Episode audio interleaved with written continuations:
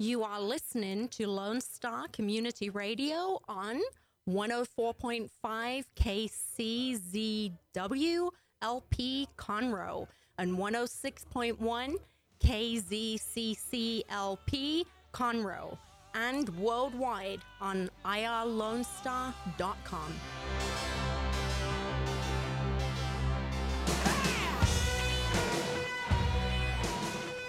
All right, it is the 6th of January. Welcome to Dick and Skippy in the mornings here on Lone Star Community Radio, broadcasting live on Conroe's FM 104.5, 106.1, worldwide IreLoneStar.com and Facebook.com slash Dick and Skippy. It's our year in review show. It is the 6th, so it gave us enough time to think about what we want to do. I, I mean, I know Sean had plenty of time to think about it. Um, but yeah, welcome to today's program. Hanging out in the studio in downtown Conroe, Texas, at the LSCR studios. Today's show is brought to you by Clean Sweep Office Cleaning. Uh, you can always call them at 832 689 7. Oh, I went away. Uh, there's a phone number in the description for our great sponsor, Clean Sweep Office Cleaning. They do all the office cleaning stuff in Montgomery County. So if you need them, you'll find their contact information below. And then, of course, C3, the Woodlands, they do all your copywriting, editing, video work, and all that kind of stuff. Uh, but yeah, let's start the show. We're a little late, so we got a Sean. Um, Tis I. it is you.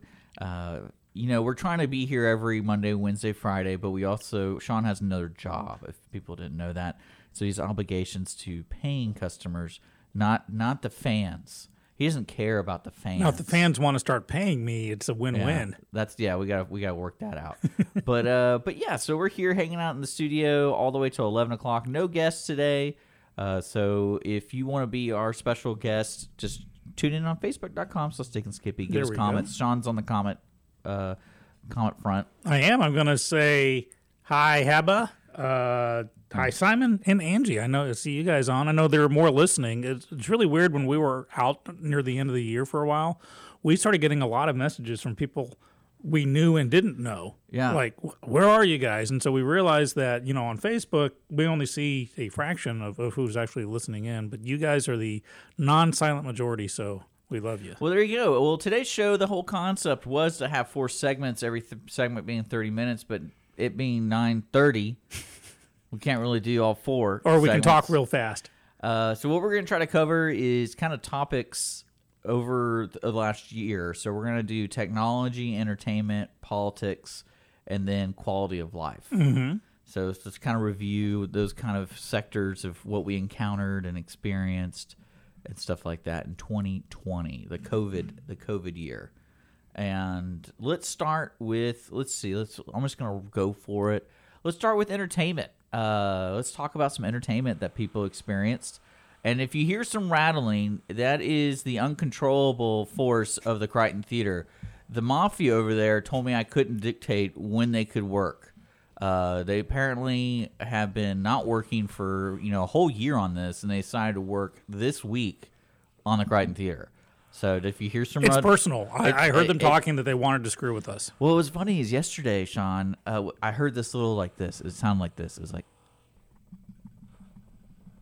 and I was like, "Is that Keith over at the Brain Iron? Like, that? Like, what is he working on? That's so s- like, And it's just on the cusp of hearing. yeah, Just and, enough to be an And I went in there, and what's so great is his mother's in there, holding her ears, and she's like, "It's driving me crazy. It won't stop." And I go, "What is that? Is that like a rodent or something?" And she's like, "No, that's the Crighton Theater all the way over there. The vibration so heavy it."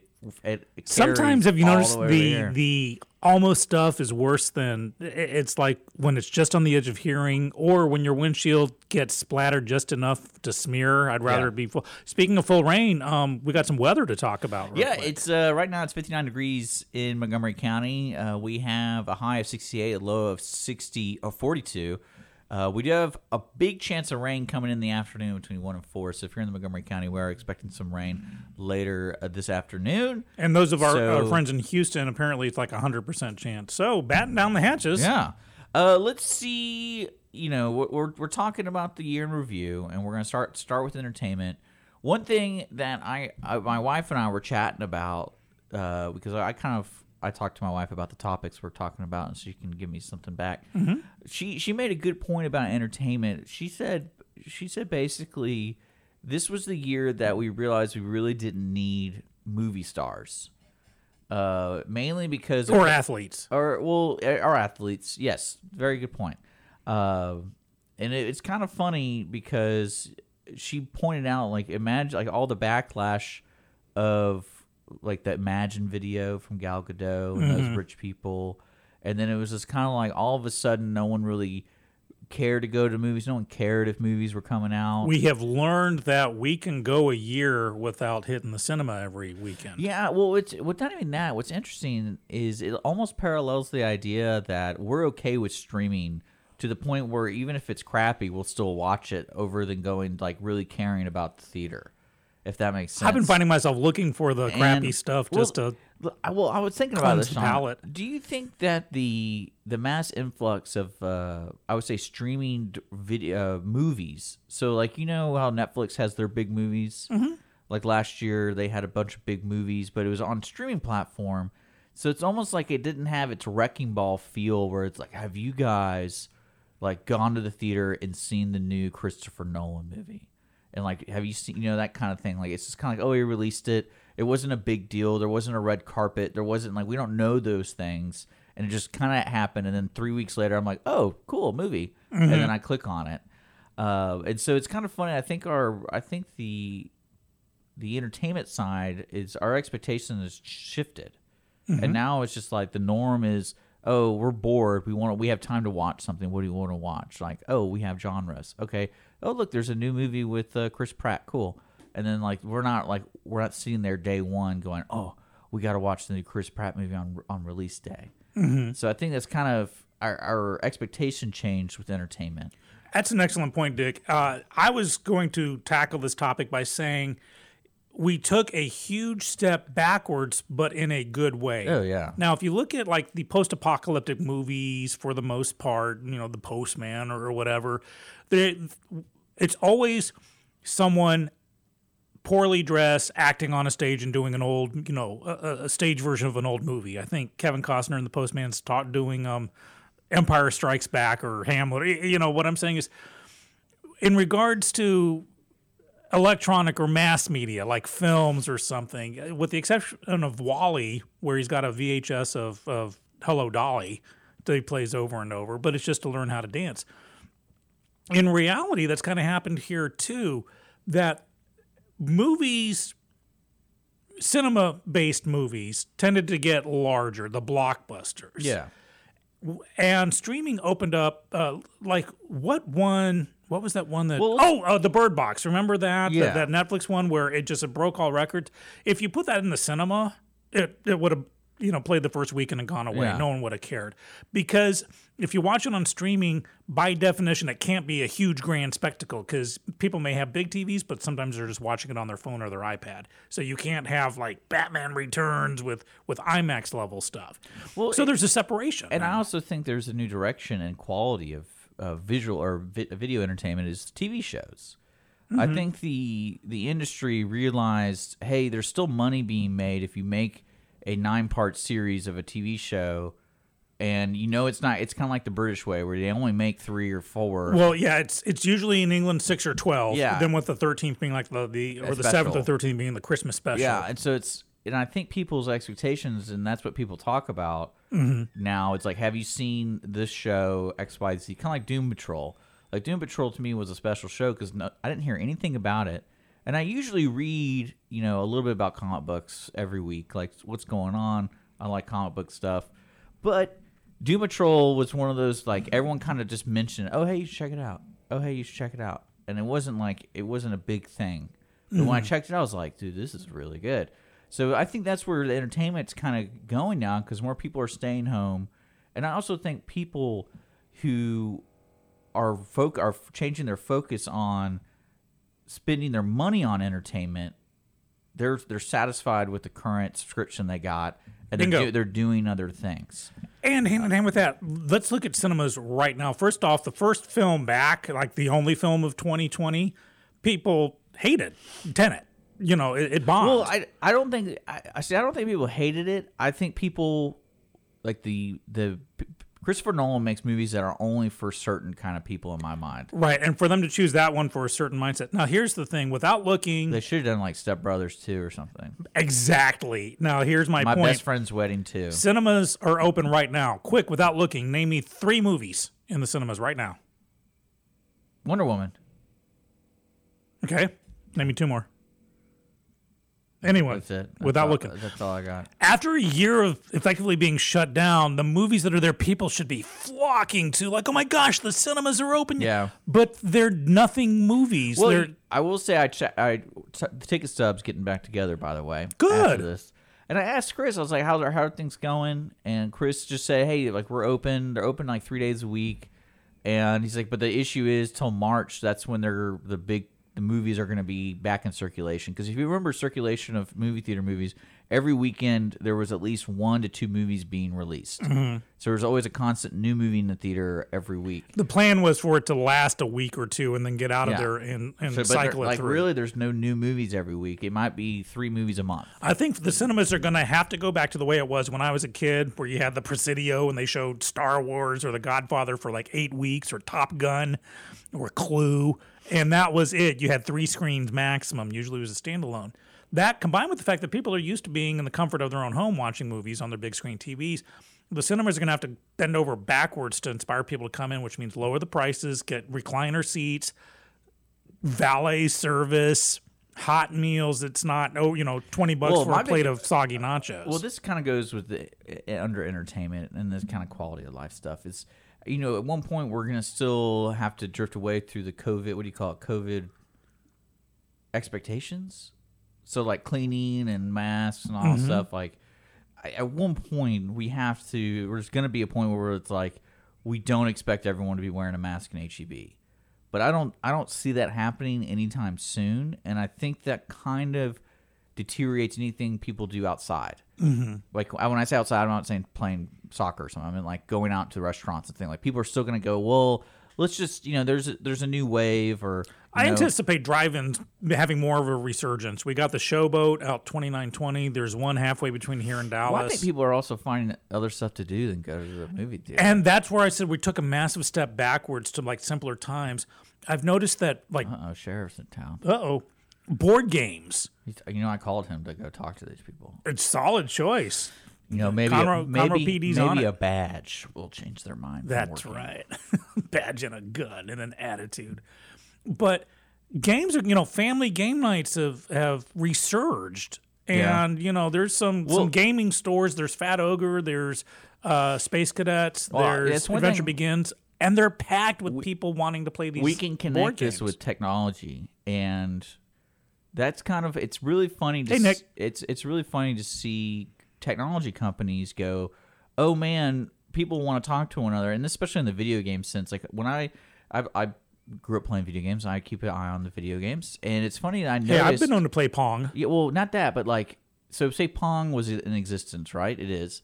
but then COVID hit, these companies were like, hey, we got to let these people play Pong together one way or another. Mm-hmm. We got to figure it out. Mm-hmm. And so they developed so many different ways to, like, for example, there's a great game that we played remotely with friends that we always usually play locally. It's called Jackbox. And Jackbox originally, I think, was a DVD kind of game. Like you put the DVD in and you answer questions. But they Is this like you don't know Jack? Yes, it's part of that. Okay. And then what they did is they made more interactive games, and where you do is you visit a website on your phone, and your phone became the controller. So everyone like it was very simple. No one it wasn't complicated. And everyone had a controller because most everyone has a phone. And then when COVID hit, what they decided to do is let people stream it. So basically, I could set it up at home, stream it on YouTube or something, and my, my friends in Austin could just go to the YouTube, type in the URL, and they'd be watching my TV, and they get their phone out, and we'd be playing together right then and there. And I think a lot of companies are kind of adapting to that way. And it's like, oh, this is how they want to play together, and this is that's a way to do it. companies and individuals uh you obviously most of you who listen to the show know that i'm heavy into theater and, and i, I love Well, theater's theater. dead. au contraire mon frere Uh, it's dead. even when there was like the total lockdown scenario Mm-hmm. happening in harris county many theaters, uh, you know, a couple in particular, there was a wonderful live streamed, zoomed murder mystery, which was a fully, you know, fully realized. Everyone was separate. You know, the only two people who'd be together if they were a married couple in real life or something, or father daughter, Yeah.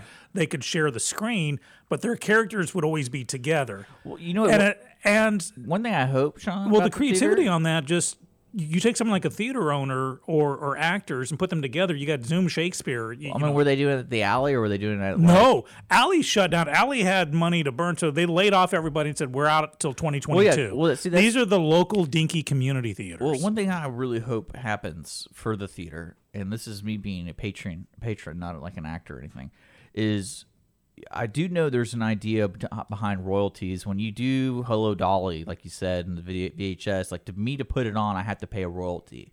you have and- to prepay it too. Yeah, and then I have to I have limitations on that royalty. Yes. So with the success of Hamilton on Disney Plus, it makes me hope that someone's actually having a conversation with these with these royalty people, saying like, "Hey, can we at least do one film version of our more, production?" More publishers are doing that. Unfortunately, uh, there were three publishers: Tams-Witmark, MTI, and Samuel French, and they suddenly conglomerated into something called Concord Theatricals, and so they've got kind of the monopoly. You have dramatic publishing, you know, you, you have well, all these other well, ones. like for you, like it'd be great because you streamed at the Woodlands. Uh, right, but it was a show that I wrote. Well, that's what so I'm saying. So they were, we were You, I gave permission. you you hope there's a way for smaller theaters like the Crighton Theater, you know, even though they're drilling all the time.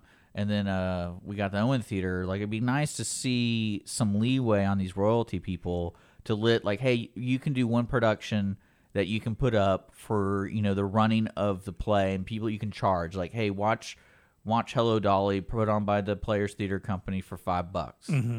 and then Unfortunately, what doesn't work about that, there are two things. First off, as long as there are the Hamiltons on Disney Plus or on YouTube, those shows must go on, which are Broadway level, you know, multi-million dollar productions with fully professional video services, and they're free. Very few people are going to want to spend twenty bucks to sit on their YouTube and watch a an amateur production. I of- think they will. of an not no many theaters have tried it and it's just not working you'll get your diehard patrons doing it but also it goes against what theater's all about the whole point of the- live theater was that there's no screen there's nothing separating the audience from the action Yeah, but the, I'm talking about the mentality of COVID people not wanting like you're gonna lose patrons just because they don't want to go out for the next. year many of those years. people are having problems i, I had to, I, i've gotten in many a conversation with people saying how dare you put on a live show you're going to kill people I can't believe. and you- these are theater owners telling me this. They're like, we're just going to hunker down till Well, it's all over. And I know there's a cost effective, uh, like a cost thing with Mm-hmm. putting on a production like that, and there's also an expectation, and the royalties are part of it. Like, because if it was cheap to do, you would do it. But don't forget also the amount of money that's under the expectation that you have if you have a 100 seat theater that you fill 80 seats or 100 seats.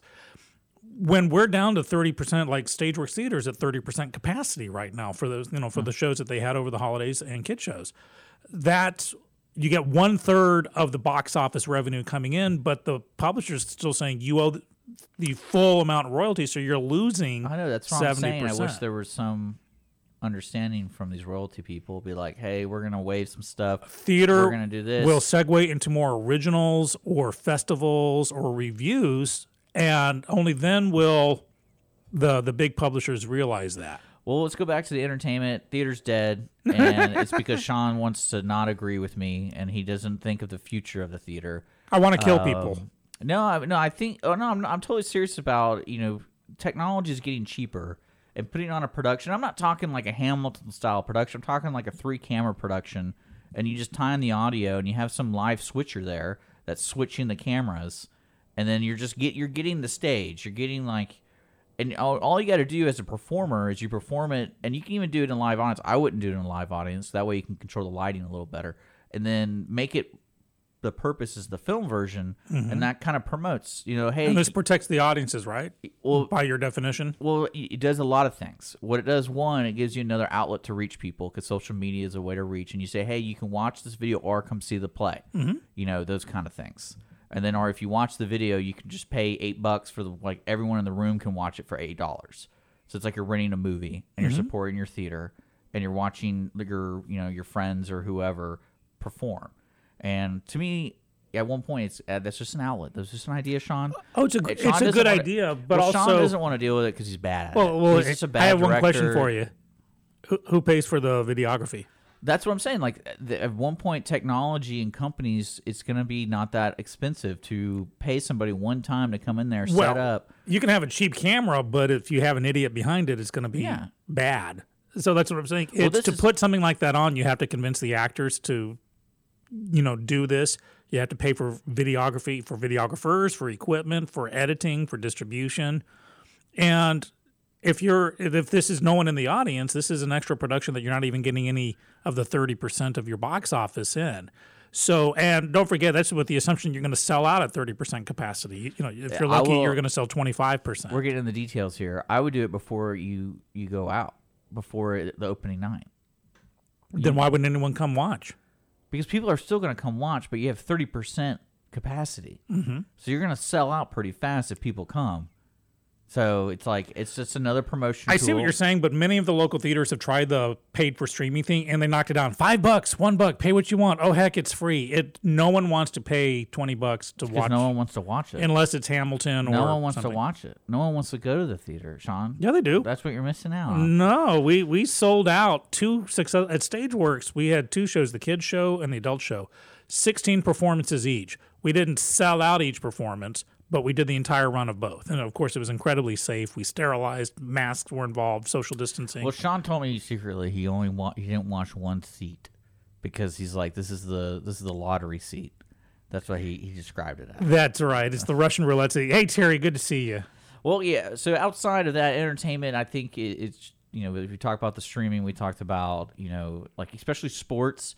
That's one thing I loved seeing about sports is on the political side of it is like somehow they're able to convince people that hey we can still play this game and we can pretend it's safe, but it's not. And then they could say you know it's it's kind of remarkable to me that in a year or two they were able to see was it cost effective to put on the NBA in the bubble in Orlando or was and the yeah. epilogue to that is a lot of people are saying, going, "Hey, I saved a lot of well, didn't make a lot of money, but I saved a lot of money by not paying hundred bucks a football ticket and Yeah. fifty bucks for a beer." And you know what? I found other things to do than go to this game. Now, I'm not anti-sports Well, per what's gonna- se, well, what's gonna happen? but I'm happen with that- anti-multi-billionaire So think of athletes. think of the NFL like a movie theater. Mm-hmm. So the the owners make their money off people coming to their theater. or ad revenue. And s- no, no, no. Ad revenue is split evenly, so you're not going to make more money than you did last year. You're gonna, you know what you're making from ad revenue. Uh, gotcha, okay. As an owner, Gotcha. but the, really, how they de- depict their like, hey, I made more money than you last year is when I sell more jerseys, when I have more people come to my stadium, when I have people buying more hot dogs. Like that's really the only way they make their money on top of what they're already making. So I can see if they continue this whole no one can go into stadiums for a while, like the owners are gonna figure something out. They're gonna be like, hey, we have to restructure the whole. Yeah, they're going to start telling the players, yeah, you know that 10 million? Yeah, it's down to one. Now it's down to 100,000. And then the players will get snippy and leave, and we'll get back to brass tacks again. Well, I can't. I can't wait to watch the Super Bowl with no fans. Because I'm gonna. It's gonna. I wonder. It's if- going to be right out of a post apocalyptic movie. Yes, You, so- you know, the World Series with 30 people in the audience. it's either they're gonna have fans in there because they have the authority to break like change laws, kind of like FIFA can do that, and because you know about FIFA, yes. so like when they do the World Cup, they can change the laws. Mm-hmm. And I'm not kidding you. Like think of they're ha- they're having it at Qatar or Qatar or whatever, and then you can drink there now. You, magically, you can drink in Qatar. It's amazing. And then same thing with Brazil. They had a law of like for a while saying you couldn't drink in the stadium, but now the World Cup's here. We're gonna let everyone pee on the on the sidewalk. Like it doesn't matter where the World Cup's here. So it's I mean I that's the funny thing about sports is now we're seeing that they can get away with a lot more stuff, and they're not. Like, it was sad is everyone is holding each other accountable to keep everyone safe, but at a sports level, it's like it, like for example that one baseball player who tested positive they and won- then went out and went out on the hung with his field and like I didn't hear anything more about after that like but eventually, for every game that's played that someone's being forced to stay at home because of a mandate saying you, you can't you can't go out, but you can watch other people go out and have fun. Sooner or later, that person's going to say, "Screw this." Yeah. Well, In I mean, we, we saw that in the politics world. Right. So, and then and it's gonna it's gonna follow with cinemas and and sports. I think I would combining the two. I think it was Interstellar that that big movie about them trying to find a new planet or something, where it's the near future and there's a blight all over the world. But they were like having a World Series game, and but it was like at a minor league field with a, 50 You know people what- in the you know what audience. weirded me out That's what that? we're going to be at. what weirded me out out about that movie is that movie was kind of based on the idea that we're having a hunger issue, like a food issue. And I'm thinking, like, isn't hydroponics really effective? Well, in that movie, it was there was a blight that was hitting particular crops. Yeah, So, but like, like wheat was gone. You couldn't grow wheat anymore anywhere. no, they were growing wheat. No, it was, just- corn. They were down to corn. or corn. whatever. But like, I feel I was like, isn't hydroponics kind of pretty good at growing stuff? You don't have to be outside. You Well, that's be the beauty of science fiction. You can lay enough of the groundwork so someone can fill in the gaps. What what caused it? There's this movie called Sunshine where the sun's going out. And they're going to send a probe to drop a nuclear bomb in the sun to reboot it, or the core. You can. That's why it's called science fiction All right, because you can play this, Sean. play with the Let's facts. keep it real. Okay. Uh, what was your favorite TV show, movie, or documentary, or whatever of 2020? I'm gonna have to say Okay. never surrender, never retreat. I think it's what it was. It was a documentary, and I'm usually not a documentary fan, but it was a behind the scenes, loving look documentary at Galaxy Quest, Okay. Yeah. how did you see that? it was on Amazon Prime. Oh, cool.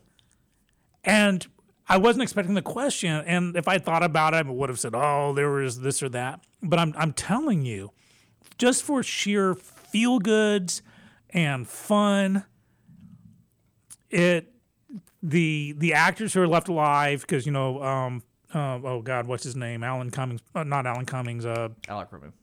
Rickman, thank you, uh, passed away. But the actors left behind were going on, oh my gosh, he was so good, or this, you know, there was love in that. It's weird to see, you know, Sigourney Weaver saying, I love that show. I would do a sequel in a heartbeat right here, right now. Because usually actors are like, well, I, I don't remember it. I'm not Spock. It was just so. It Okay. Well, reminded we me of get it. We like it. So that was mine. All right. So what? What, What about yours? my favorite? Uh, that I can like really remember because I can't remember anything anymore. Mm-hmm. Uh, I would say Doom Patrol is probably my favorite.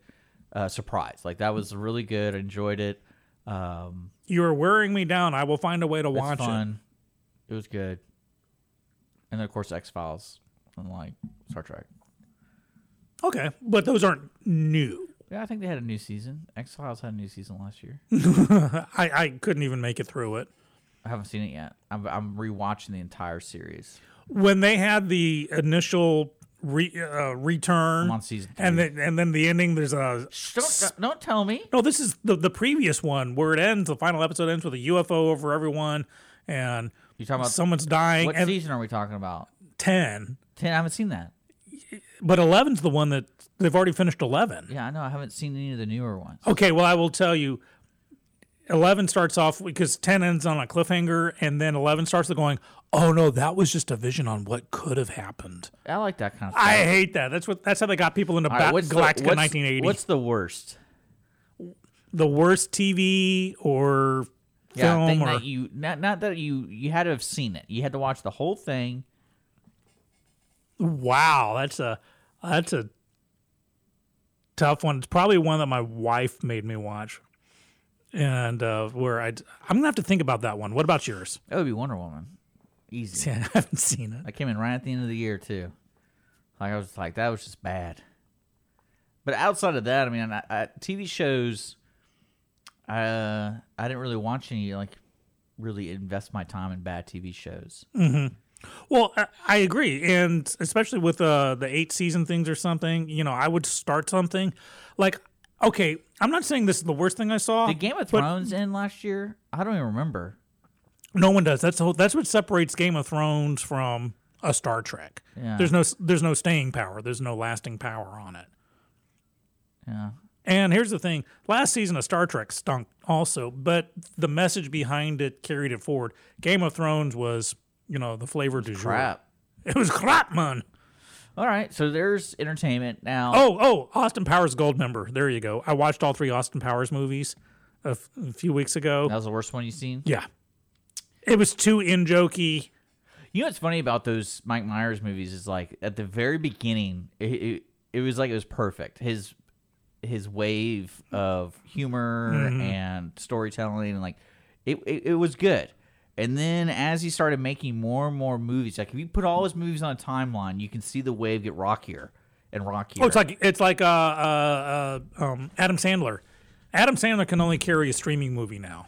no, I think no, he did Hidden Gems. I thought that went straight to. No, that went to theaters. That was like he almost got an Oscar for that stuff, man. Oh, okay. You gotta get with it.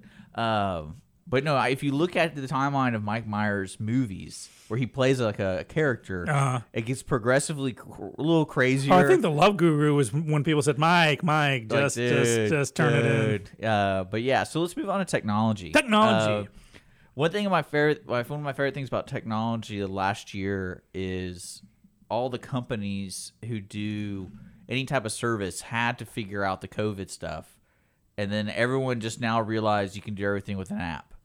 Like you get your groceries delivered, Mm-hmm. you can like meet people online for hookups, and then it's like, or you can get. Uh, my favorite was alcohol. Like all of a sudden, since we couldn't go anywhere to get our alcohol, the state of Texas, like, oh, now you can get it delivered.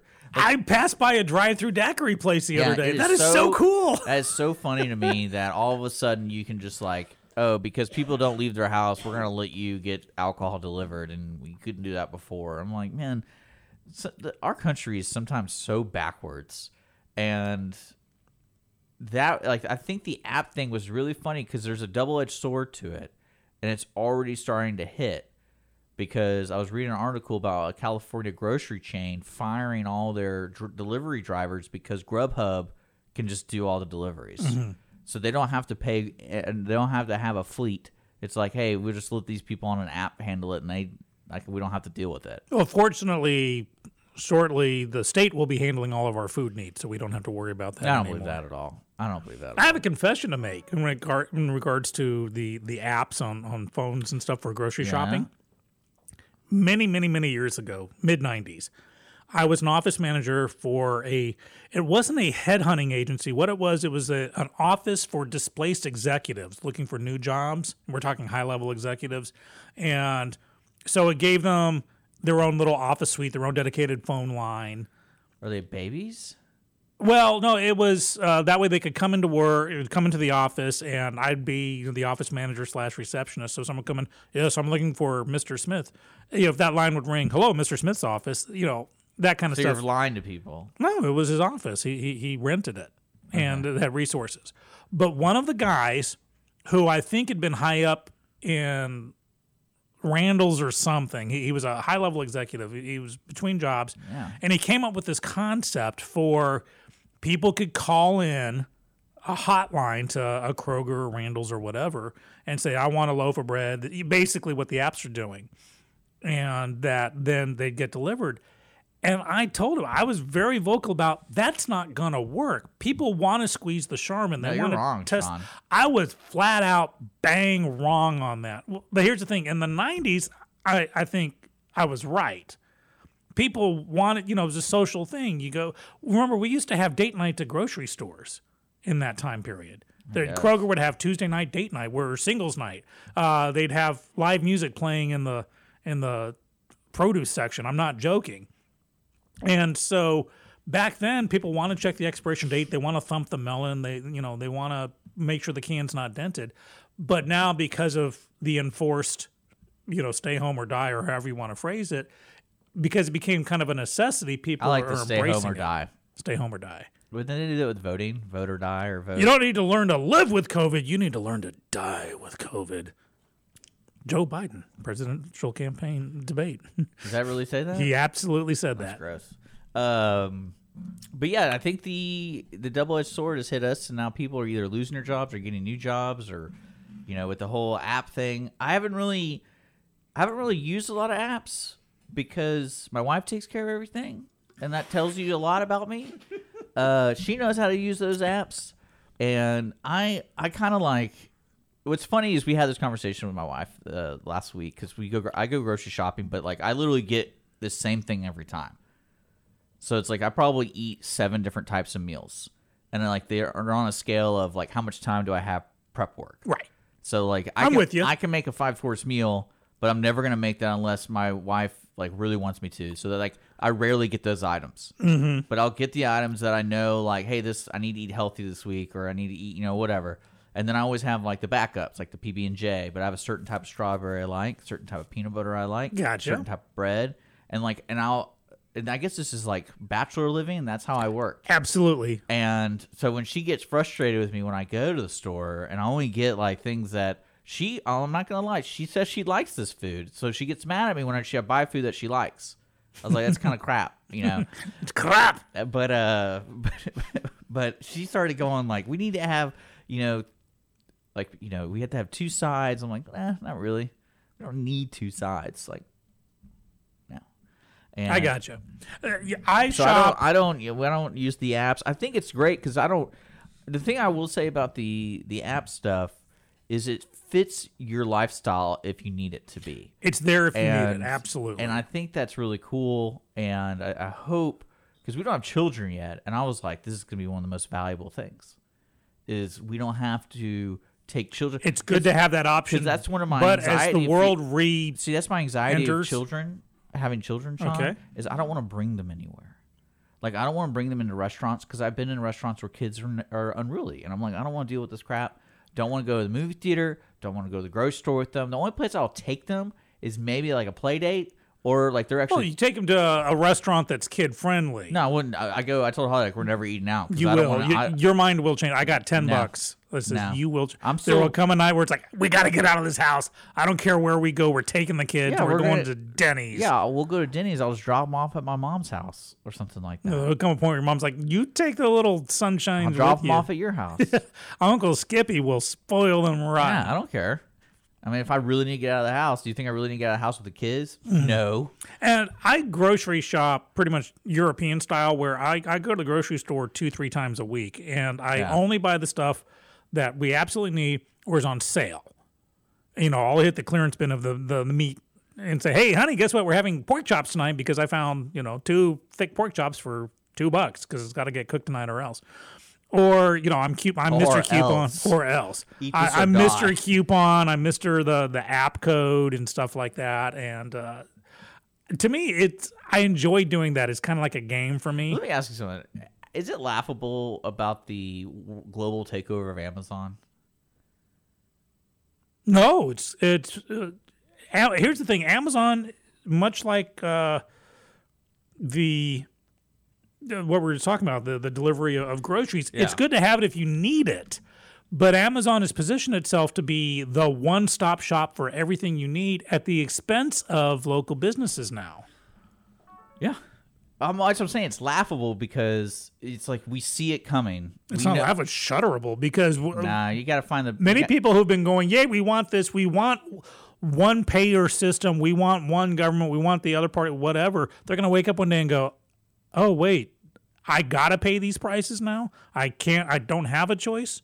I can't go to the local grocers because they've all been bought out. Or, you know, basically, pretty soon." If this continues, the only grocery store that's going to be left is going to be uh, Whole Foods No, because they're tied in with. Amazon. That's when you convert to Judaism and move in with the uh, the Hasidic people over in their own towns, or you can do Amish things. I got the look, man. I got the Hasidic look. you could do the. Amish thing. Amish thing. Drive a buggy. Well, they, they kind of control their own town a little bit, mm-hmm. a little bit. I know there's some Jewish towns are like pure Jewish towns where like I like to tell people that I'm I'm Amish, but that I'm in my 40th year of Rumspringa. you think they'll take you no, I, I no, you show up they there? absolutely would not. I'm like, no. I think they would. oh no, I, I I dig. I love the Amish. I, I really do. They they rock. But uh, just I'd be in a permanent state of Rumspringa, that thing where you go out and party it yeah. up It's like, why are you to get it out of your child? system. Like, yeah, "Oh, I'm in year 40 of that. I'm tired for overpaying for cabbage. I want to grow my own cabbage. Yeah, that's why I support local. When even if it's a, a chain local, like a you know a, a McDonald's or something, it's still a franchise with local employees and local business owners for the most part. So wherever humanly possible, and my pocketbook cries at me when I do that because there are cheaper alternatives. Well, I think the only way you're going to be able to support local in the long term is move to a small town. Because when there's when like especially when the Taco Conroe, there's just nothing. There's no stopping it. It's going to happen because of just the amount of influence and power or money these companies have. It's going to happen, and I think that's just part of the way progress works in our society. I mean, that's just the way it is. Progress should be Like, are you To- are you saying that Amazon should be shut down? nope, but it should be regulated. And It- how? How would you regulate Amazon? What are they doing? there are that's so- antitrust laws. There's monopoly laws. how? What are they doing that's so bad? I'm They're knocking out competition. because they sell stuff online. Yeah, there, there comes a point. That's why we have the FTC. So what are you saying? Like you don't want Amazon to sell stuff online? Like how would you stop Amazon from being antitrust or whatever you're telling me? uh, break it down to smaller companies like Ma Bell happened? So you're saying they're going to have ten smaller companies still beating out Yeah. local people? Yeah. Because that way it's no longer a one stop shop. It's a 10 stop shop, in which case, well, it's not as convenient. So to do that, so I may as well I don't go know. buy How local. would it not be as convenient? No, and, and also, another website. or if you break it up, no one can hope to compete against Amazon right now. There's just no way. I don't so. You break it down and allow competition to Oh, come in. That's what We're gonna it right now. That's what fair trade No laws one- are all about. So small small companies can't compete against companies that work only online because the convenience factor is so easy with your phone to take care of what your needs are than actually physically go to a small small town. Then you regulate it and you jack up the price you and you impose a tax on you're um, telling comp- online fees. So you're telling companies what to do and how what to charge. you have the FTC to do that. Weren't you already upset? Fair about, Trade Commission. Weren't you upset about people charging for like the same price for cabbage or whatever? Too much money for cabbage? No, you have. If you have Amazon selling cabbage, and they're the only ones that you know who are selling cabbage because everyone else is out of business because Amazon's so big, Amazon can say, okay, now cabbage five bucks a head, ten bucks a head. Well, they're not the only one in business. Online, who else? Online, I mean, I have like six options for grocery stores in Conroe. No, no, no, no, not grocery stores. You're you're saying the Amazon can buy them out. Amazon owns Whole Foods. All right, so let's let's let's say I want to buy some deodorant. I have how many options do I have to buy deodorant in Conroe? I would say about seven. I'd say seven hundred. Well, I mean, like I have I could go to seven different stores. You can go to seven hundred different stores. Yeah. Can- So what's the issue here? Why are you upset with Amazon?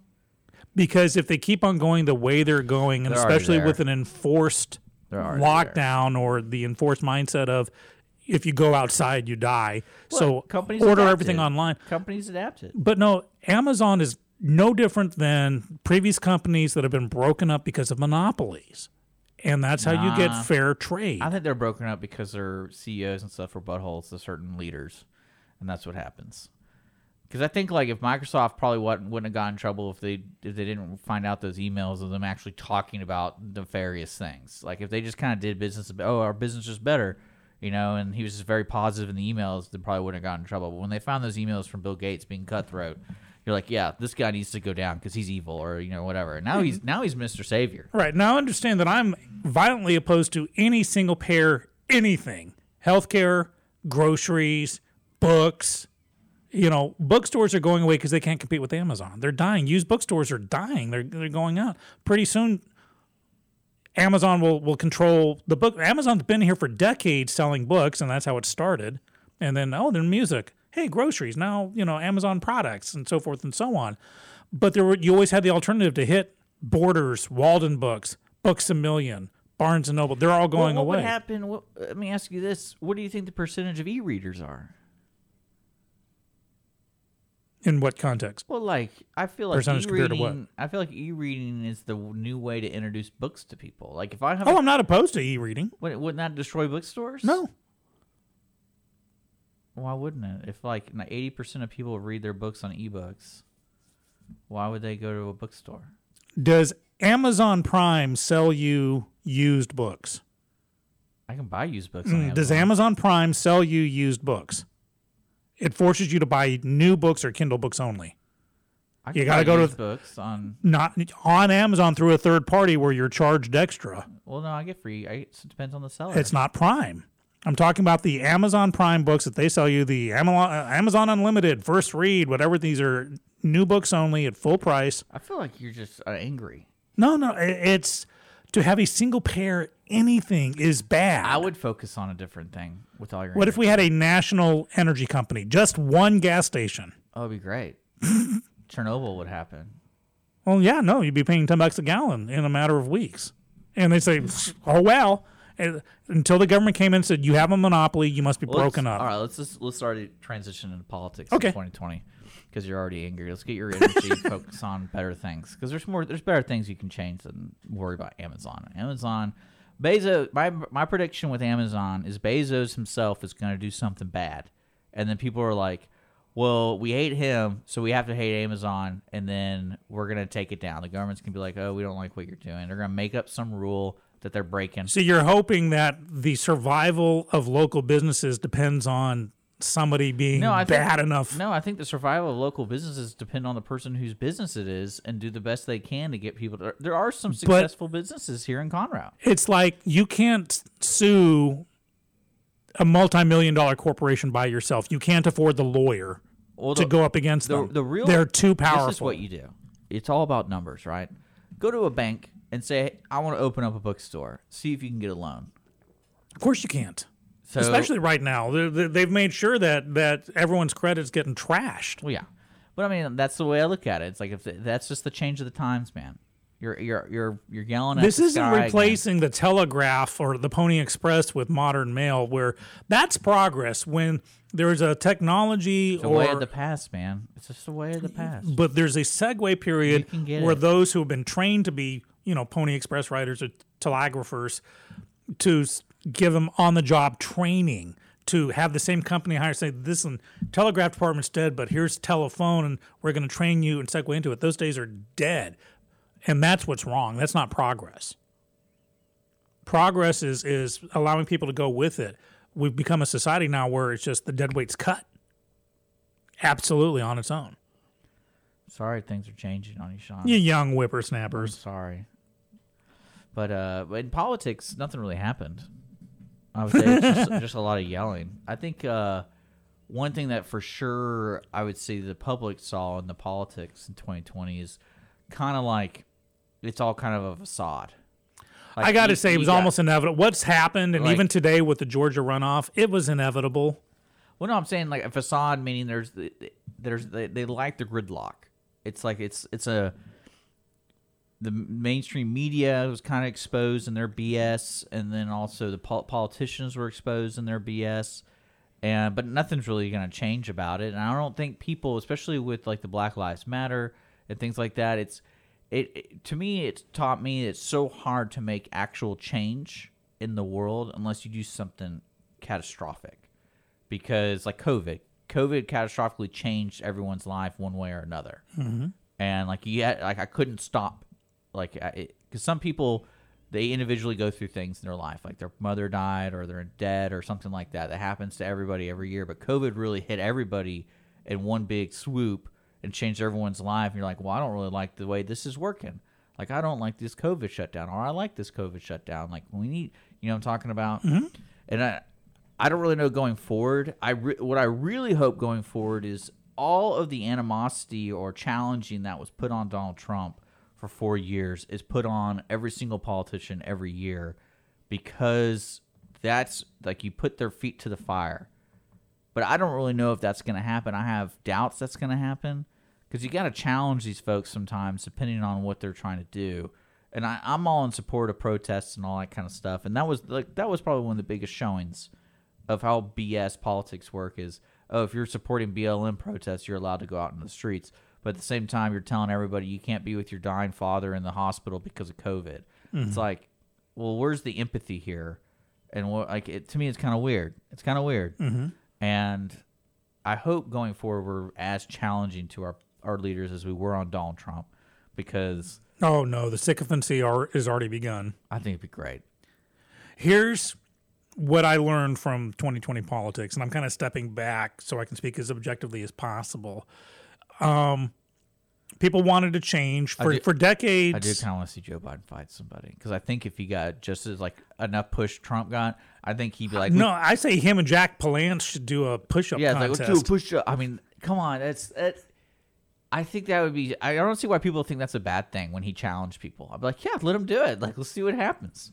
So the previous president, the Obama administration, had some radical items on the agenda, uh, uh, socializing, pretty much socializing healthcare, and turning the IRS, which was not designed to have anything to do with healthcare, be the the, The deter- distribu- the- the- determiner yeah, of it. yeah. That was radical in any in anyone's playbook. I'm not saying is it's horrible Democrats. What I'm saying is that was a very radical plan. For decades, people have been saying we need a businessman to run the country you know, we need a non-politician. Enter Trump. People like, okay, breath of fresh air, P.T. Barnum, but he, he's, you know, what we're we've been asking for, not a career politician, someone to to fight the status quo. And Trump said, came in and said, "I'm going to drain the swamp." Now, that did not mean drain the swamp of Democrats. I'm going to drain the swamp of of He, did, entrenched. he didn't do anything. He built a wall, kind of, kind of built a wall. And but he, what I'm saying, the and on both sides, is be careful what you wish for. You're gonna you- you're Yeah. gonna get it. So with Trump, of course, he's you know he bloviates. He he's inarticulate. He he has zero experience. So you can come in saying, I want to know, you know, I I want to push the button. I want to do this and.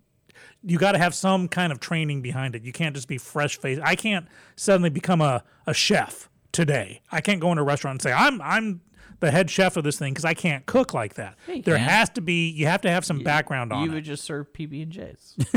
That's all you would serve. but never consistent. and warm water. Now, what happened eventually after the fresh of breath air with the Trump administration came in, a lot of members of the GOP realized when he said the swamp, he meant members of the GOP too. That just if you're entrenched, you're you're the enemy, and which yeah, is why who Trump, did he out? Like, tell me who he outed. many people who quit under him because he he was like, you're not pursuing this agenda, you're pursuing your previously entrenched agenda. So I'm not surprised that the GOP is split right now with half, or I don't even know the percentages, but percentage still never Trump or became never Trump, and percentage going, oh my gosh, we got to put it behind him or else. Because what I've heard right now, even like um, uh, James Carville saying, we can't rest until the GOP is obliterated and erased off the face of the earth. I don't see members of the GOP saying we got to destroy all Democrats because again, the GOP doesn't. Republicans don't believe in a one-party system, a one-payer system. We don't believe in the Affordable Care, uh, Care Act or AKA Obamacare because you can't progress with a single-payer system. Just look at Cuba; it doesn't work. And so the Republicans don't want the Democrats to disappear but I'm hearing just nonstop how, you know, with uh, uh, looking like today, the Democrats now own the Senate too. They own all three aspects of the government: the White House, the House.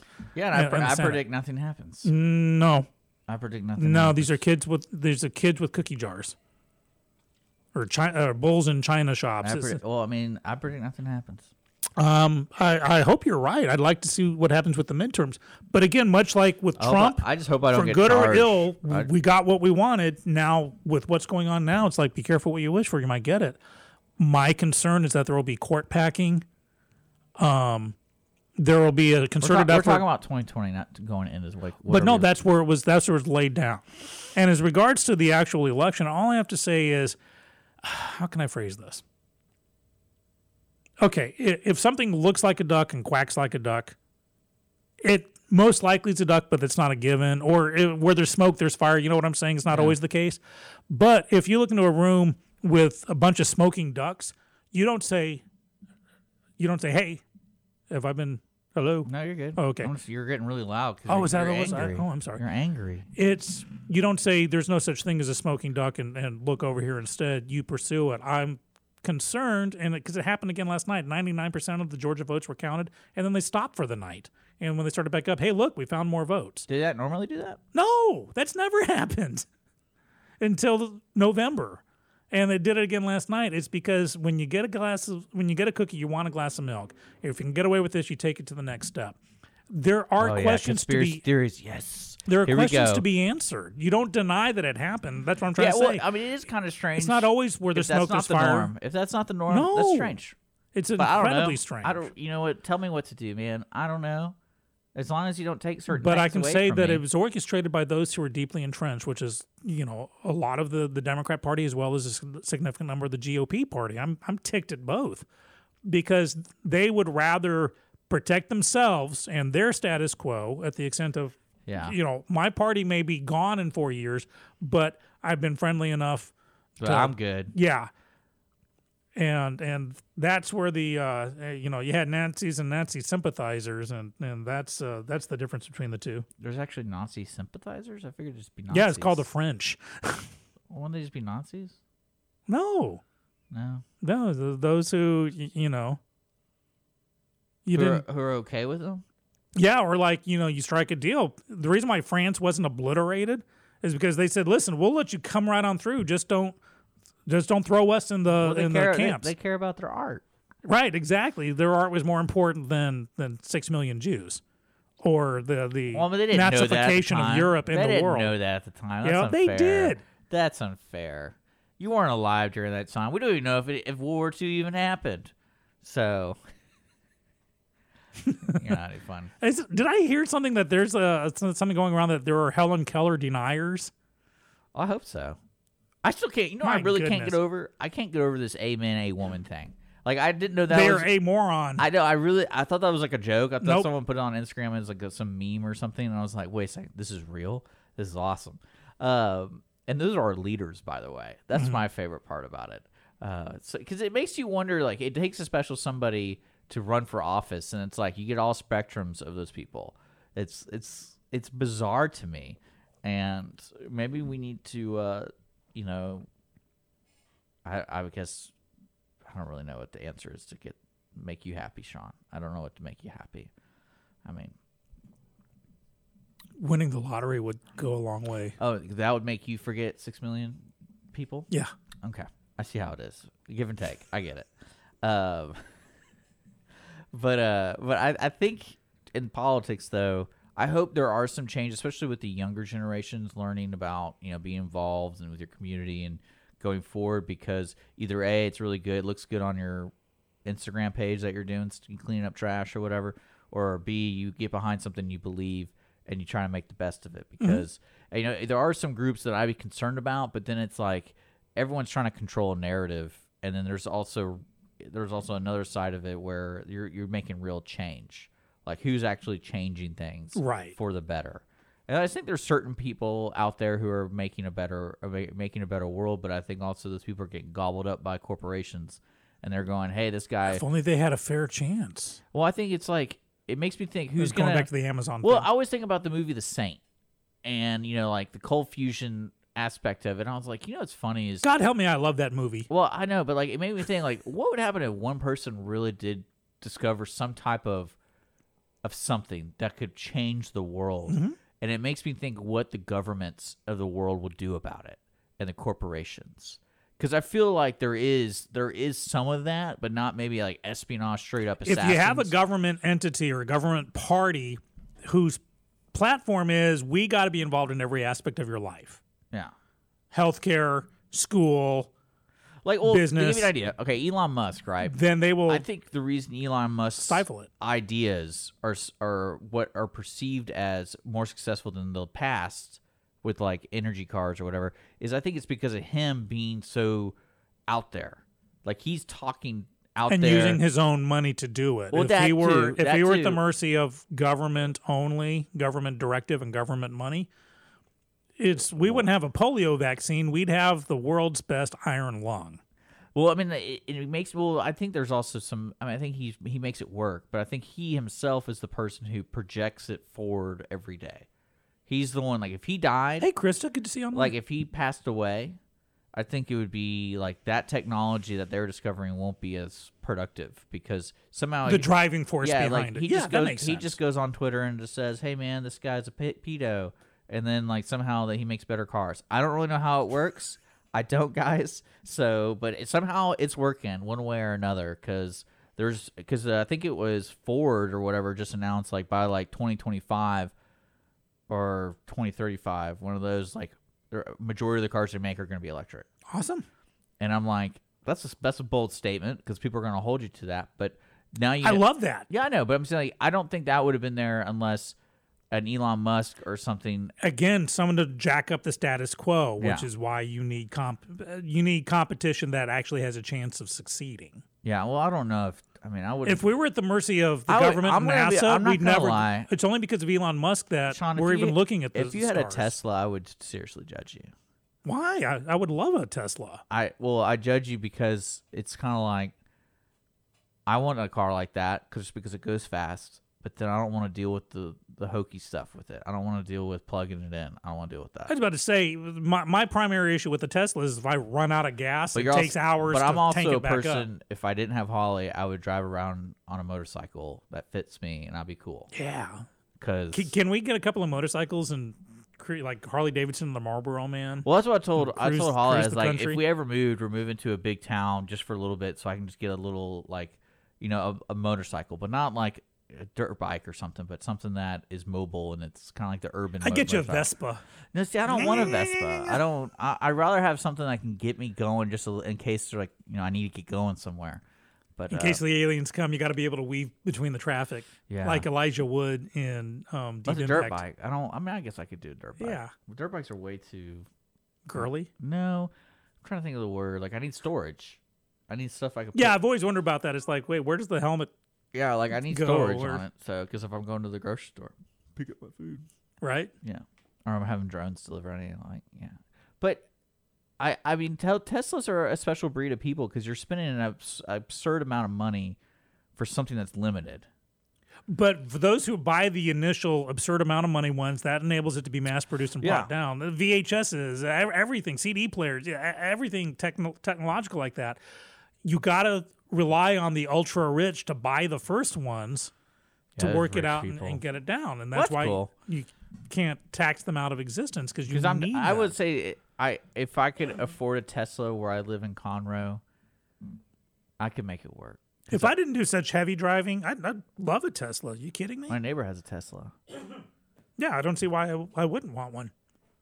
But if everyone has Teslas, doesn't mean that there's suddenly zero pollution because you know you need power plants to plug your car into. We also need those children to mine the mines to get the little metals that make the batteries. That's and all that right. Stuff. I see. I don't see a problem with ch- child labor. I don't see why people. It's it's the people who take advantage of the children, is causes the problem. Okay. Like if kids want to work, you know, like make lemonade, let them make lemonade. Oh, dude. abs- yeah. If it's a lemonade stand, But what's sure. di- what's the difference between a work? coal mine? Not so much. well, I mean, Somewhere in between coal mines and lemonade stands, there's we a, can there's fig- a we can figure it out, guys. We we're, we just got to think of the children. Think of Uh, the chillin'. but you know, g- going with technology, politics, and stuff with 2020, uh, 2020, it it's funny because the world stopped for a, a year, and we everyone's kind of mentality changed. One thing that worries me is the fuel of the internet and social media already had a base of anger. And then I think the fire just went up with 2020 because of the COVID stuff and it really creates a platform for negativity. I think social media is overall very negative, Yes. and it's kind of like well, because we're I was listening to a show, and th- they were talking about Wonder Woman, which I enjoy. I enjoy listening to people talk about how bad movies are, but they made a good point where the main character, the villain in it, was he inherently a bad person or or inherently a good person, but just turned bad? Mm-hmm. And like, what proves that people like you could you could take Sean and put him in the 1500s? Would he still be? Would he be a good person or a bad person, or is it the And be burned at the stake. well, is it the environment around them that Yeah. makes them the good or bad? And yeah, nature versus nurture. yeah, and like social media, it's like it somehow takes the worst out of us and gives you a platform to express the worst of you. And like it's really strange to me because I, I feel like a lot of people who go on social media and chat with people like you do, like I know you love doing that, and, and but I'm like you would never say that. Most of the time, you wouldn't say those kind of things to their face. I would. Well, you would because That's, why it's. that- that's why that's why my email address that's- is my name. that's my why you're Twitter burning, handle's my name. You're burning at the stake, and you're gonna get some creepy guy to follow you, and you're gonna get murdered. and uh, But no, I think that that's the sad thing I saw about 2020 was just the hate, especially for politics and especially for like the what do you call it, the rhetoric of people. It's just like, man, y'all. Need That's to, the one thing, and I hate to say I'm hoping for this, but you know how in the past I've kind of joked around saying this is what's killing us Are you week. hoping for another We Are the World? I think you're hoping for that. Goodness no. I'm a big proponent of be careful what you wish for, and I'm not wishing ill or Is this a Wonder Woman thing? no, no, no. This is just kind of in general. Because that was the whole ending of Wonder Woman. It's like you don't need to wish for things; you need to just trust in yourself. Some. I forgot what it was. It was probably one of the worst monologues I've ever heard. You've heard me in the past say, "What's gonna, you know, this is what's killing us this week, or this is no longer Yeah. killing us from last week." Soon enough, what will no longer be killing us?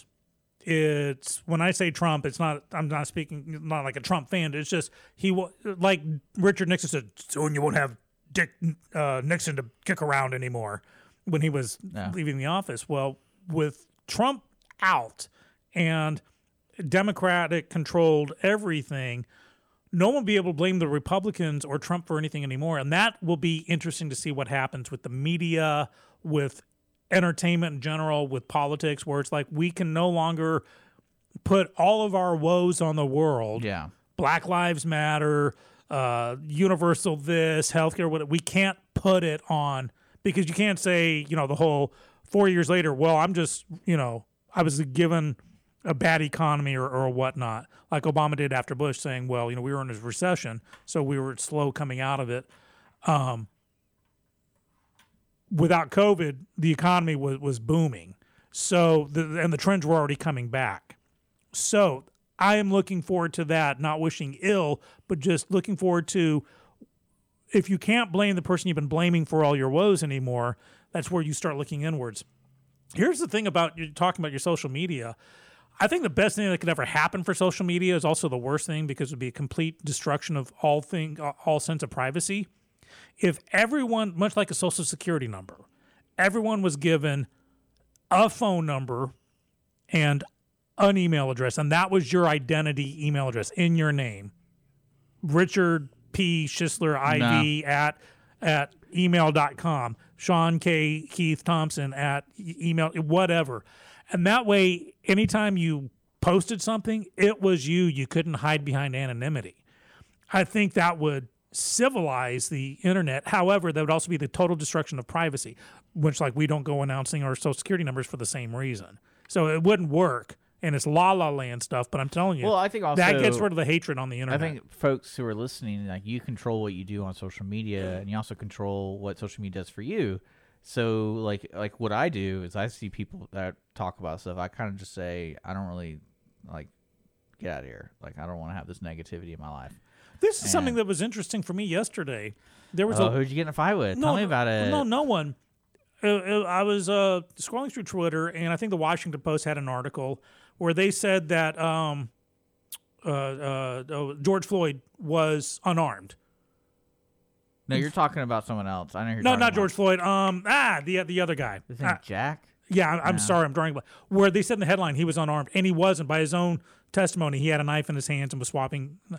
And so I tried to report it on Twitter, going, "This Fake is news. incorrect. Not even fake news, just incorrect. It's and on Twitter to report something, it's only if a if a uh, civil rights group is being misrepresented, or if you personally feel you're. There is nothing to say this newspaper headline has inaccurate information. There's nothing able for you to report on, and that surprised me. I would like that to be an option. Just say it has nudity. Well, no, I don't want to make false claims to to get something. I want to correct the record. Well, then you know you say nudity, and they're like, "Hey, we saw that you made a fall." I was like, "Oh, I couldn't find an option." They're, well, they're not going to email me back on that and give me the But option. don't to- use Twitter, dude. but it, it's just funny. Go on Twitter sometime. Try to report. Heck, try to report something that I posted, and just see what options you're given. And it's funny how specific it is on certain issues. oh, it changes on like di- different. Um, No, no, no, but it's very specific. You only have like half a dozen options, and none of them are that this newspaper article is misleading or has wrong information on on it. It- you don't have that option. Well, one thing I, I wonder is, you know, after uh, Trump goes away or like stops being president, I wonder if he's always going to have. I think it'd be hilarious if Twitter just leaves on the information in the election is still uh, it has been it was disputed whatever it Yeah. says and they do it on every single tweet of his i think that would be great and i think that uh Well, that's why he posted from his account and not um, the the official White House President POTUS account. yeah well it's weird to me that they had to put that on there to remind people like They this didn't is- have to. that this has been disputed i'm like well we, They didn't have like to. we know that he's trying to like we know what he's I, I it's kind Yeah. of funny to me and uh because at what point i mean think about it, you're high up in these social media companies you have to have a little fun you know there's some nefarious stuff going on like Yes. people are reading your messages get over it Oh yeah. so especially if you're famous What was our um our, our so we've done quality of life quality of life. That's it. Well, you seem your blood pressure needs to be checked out. That's for sure. uh, my quality of life has been great because I've been married for two years and I love it. And I, that's definitely 2020 was definitely a fun year with my wife.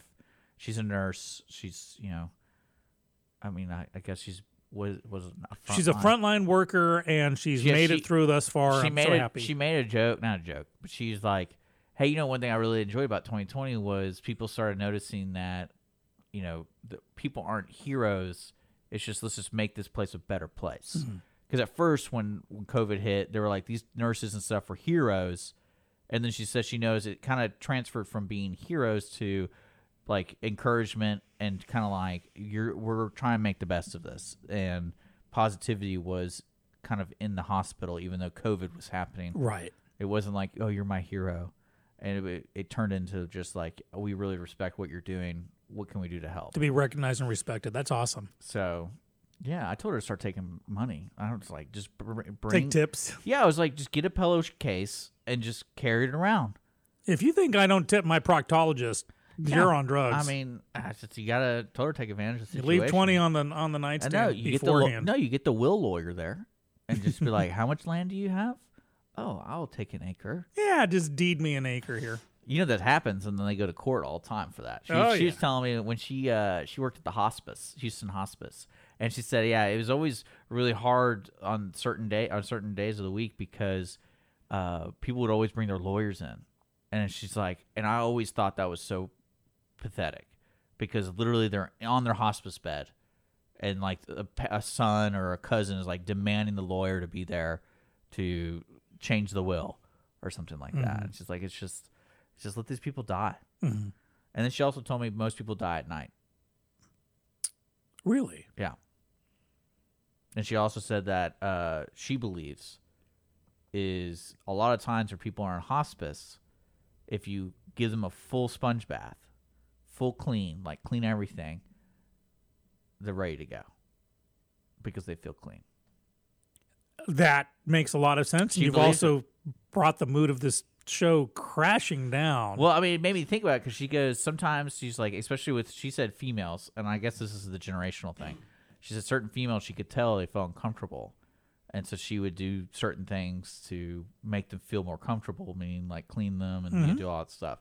And she said, yeah. And within, you know, after I did that, it's, you can tell. You can tell, like, especially when there's only certain behaviors people in hospice kind of give out.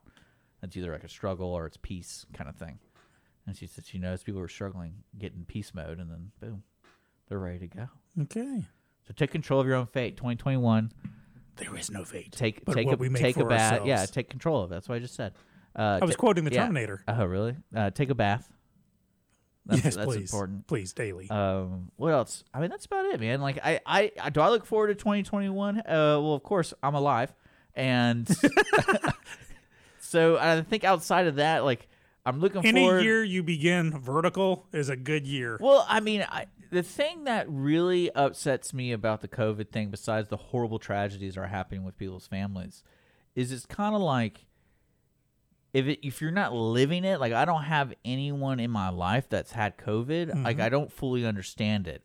So it's But isn't that with any malady or disease? You know, but before. COVID's everywhere though. Like you got to wear a mask. You got and people are But tell- cancer's everywhere too. But we don't appreciate it till it hits someone, either a Yeah. celebrity or a family member. it's kind of weird. Lupus is that because I you know? really like. I, I wonder. There's no bu- going back to normalcy in a sense, but it's like Well, you can take what you've learned and add it to the new normal. Well, as you know, as a kid in Japan, wearing masks if you were sick, well, that was the thing. I mean, they had, you well, you're a leper.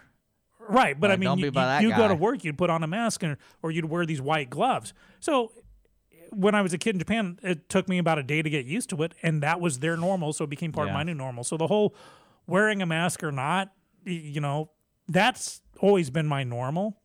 And so I know a lot of people are kind of catching up to that. I wonder how long Joe Biden's going to wear a mask. He said he wouldn't wear one in his inauguration. Well, he's a killer. That's right. I'm Super kidding. spreader Super events. spreader. I love that word. Uh, but yeah, 2021. I think everything. I'm looking forward to a lot of stuff. Politics, not really. I, I mean, I feel like that kind of goes in the circles a lot, so I'm not really going to be part of that dance. But I do. I am looking forward to Dune, the movie, if Mm-hmm. it ever comes out. I do like that. Uh, other stuff like that, I'm looking forward to advancing the radio station Yeah. building it up, doing more projects, getting more shows on the air, uh, getting more listeners participating, and we're having a lot more fun with the nonprofit stuff. And I think that's really going to change the, the atmosphere at the radio station. And I'm looking forward to being with you and going to stupid places. I'm looking forward to Dick and Skippy Yeah. do stuff. I'm telling you, we need to do Dick and Skippy get COVID tested. I mean, I'll do it. You can sho- you can shove a camera down my nose. They've already done that to me. No, I, this is a mouth swab place.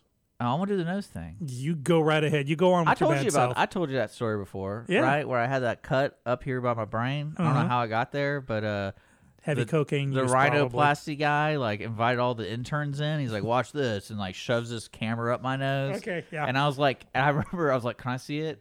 so they, so the whole room there was about fifteen people in it. They shifted me so I could see the camera going up my nose, and they're all around me. I was like, "This is great. This is whoa!" And like, see, I'm all about that. I'm all about learning about how my body works, and I'm always, you know, I'm always discovering. So be curious. Ah, the voyage of self-discovery of it? your body. What is the Walt Whitman quote? Like, don't judge, be curious. Is that it? Sure, uh, if it's not, it should be. You know what I'm talking about? Like, don't Yeah. judge people, but be curious about people. Yeah. And it, there's there. That's my saying for 2021. There you go. My saying for I think it's 2021, Walt It's somebody, and it's going to be not my me. my saying for 2021 plus my new presidential slogan, campaign slogan is going to be "Be better." Strive to be better every day. Just Wasn't that Joe? Wasn't that Joe Biden's be better? I don't. Well, it could What was be. it? What was his thing? I don't know. I, I also say freedom, but um, no. My my thought is there are aspects of 2021 I'm looking forward to, but on the whole, it's not so much looking forward to as eagerly anticipating what happens next. I get joy out of the unknown. I'm so old and so many things have happened to me that I'm rarely surprised by stuff. Yeah. And so when it happens, that's why I've been on this this this holy quest for a video game or movie just to scare the snot out of me. I want to be, you know, I just want to be like so a you're little gonna be a, you're gonna be a murderer because you're not you're not happy with the life you're living, but you want the next high. that could be it. I feel like that's a murder. The next step is Coming 2021, the Skippy in the morning show. he's gonna be a psychopath. Still looking for. Dick. He's out there somewhere. Uh, but Ignore the shallow grave. so politically, garbage. technolo- garbage. technologically, entertainment with sports and films and theater. I'm eagerly anticipating to see what is going to be on the far end of it. Yeah, I don't see. I don't see anything like uh, the NFL isn't going to close. I think what's going to be interesting is long term. You know, how do we? Because COVID, I think a COVID thing is kind of like this is my conspiracy theory. 'Cause COVID's kind of the beginning of uh, world events that how we handle and how we do stuff like that, and it's going to be interesting to see how the industries, the big industries, adapt, and the fact that COVID happened and the Wall Street didn't fail and somehow it made money, Mhm. like that to me is like, all right, we're giving people ideas now, and now we know what works, what doesn't work, and what companies are gonna, you know, try to adapt and all that kind Yeah. of stuff. But uh, I got fear for your life this year, Sean. I really do. I mean, the gauntlet was just thrown down. Apparently, you're gonna murder me. So now, now I need to. Uh, It'd be like uh, Kato and Inspector Clouseau. Every time you walk in the studio, Skippy. Hey, let me ask you something. so that's the Pink Panther, right? Yes. So what is the Green Hornet? It don't Okay. didn't they do the same thing? Yeah. The the Kato of the Pink Panther was Kato and the Green Hornet? well, no, it was he was uh, a nod and a wink to Green Hornet's Kato. Okay. Thank The you. the Asian I- or back in the day gonna lie, Oriental. I know about the Green Hornet. I don't know a lot about Pink Panther, but I do know. now Pink- Bruce Lee played Kato in the Green Hornet. yeah. And uh, but no, the, so that and Burt Wong played him in the Pink Panther movies. And, but it was a different character, but it was just- inspired. 'cause The- my the dad Pink liked the Panther, Pink Panther movies. Yeah, the Pink Panther Kato was a nod and a wink to the Green Hornet's And Kato. that was only like because I couldn't understand what the movie was trying to do when I was little. I was like, is it trying to be a comedy? Or or the Pink tr- Panther. Yeah. Oh yeah, But I mean, like, it's, but a lot of humor went over your yeah. head. And I was like, why does this guy keep trying to fight him? Like, I it's so random, and I don't But later on, you realize that Clouseau told him, "You must keep me on my toes Yeah. every day. Try to kill me no matter when, no matter where." yeah. I like it. I like it. Uh, except the Steve Martin version. And Correct. Oh yes, no, only Peter Sellers. They they should have stopped with when when they brought in Ted Wass as his son. That was no. And they did one where it was just unused footage. No, there there were three decent shot in the dark, Pink Panther, Pink Panther Returns, and uh, the one after that. After that, Done. Done. Done. All right. Well, uh, anything else I need to know about? I want to thank uh, thank those of you who've been listening in and uh, dropping notes, Nick and Krista and stuff. Uh, please keep the conversation going. Uh, Friday we got special guests coming in. We got Mister uh, uh, Suture. suture guy. Uh, who? could probably pull it up. yeah, well, I should probably it's post a, something It's a about it. surprise, yeah. Uh, but we do have a show on Friday with a special guest, Yeah. and we'll fill you in We're on gonna what I'm local gonna- news events gonna and what's ask happening over the weekend. I'm gonna ask him to cut me and suture me live on the air. I'd be like, just do it, oh, or better, I'll ask him to let me cut you and suture you. and then what we'll do is we'll do a bonus round or what they called like double jeopardy round where you cut the artery. And you're like, oh no, you got You have your six seconds to clamp That's off this artery great. before you Well, bleed out. Yeah, and then uh, we'll be back Friday. We're also trying to get uh, some local politicians in next week who got elected. I guess not politicians; they're, they're elected people. Uh, No, they're so still we're, we're politicians, working on but that. elected like Judge. Santini, I just talked to him on the on the messaging and trying to get him in as soon as he can. I know he's he's he's new to the bench, hmm He's so trying on the robe, he's probably trying to ironing the out. pleats. You know, like is it worth coming on the show? They're talking about He's murdering. testing gavels. I want to. We're gonna talk about our, the murder you're gonna perform. Um, Alleged murder. yeah, legend. Oh, sorry. Here we go. Uh, we're gonna get them in, so we're excited about that. We're gonna continue our talker review. I think we're gonna take everything starting uh, in Jan- in February is when we're gonna start doing more video work uh, because there's you know that's just when we decided to do it. That's right. And thank you so much for listening to today's Dick and Skippy. Mhm. And we hope to see you on Friday. We'll be live, hopefully at nine o'clock, Sean. And uh, and you can call me out when it's my fault because there's occasionally, The only times I'm early are the times that you're late, yeah. Well, you're my yin. and I'm you're and you're my yang. Which one's better? It depends on your mindset. All right, which one's the angry one? Uh, that's oh god, I'm second guessing myself now. Quick, Isn't that a Japanese thing or is that like- Chinese. Chinese. Oh, so uh, yeah, you're forgiven for not knowing that. Korean Uh, also I think. I don't know. Oh, the storm clouds are coming. Look outside. Yeah, watch out for rain from like this afternoon, from like starting at one o'clock here at Montgomery County. It's ten forty nine here on the sixth of January. Dick and Skippy, Lone Star Community Radio, Montgomery County's community radio station. We will see you guys later.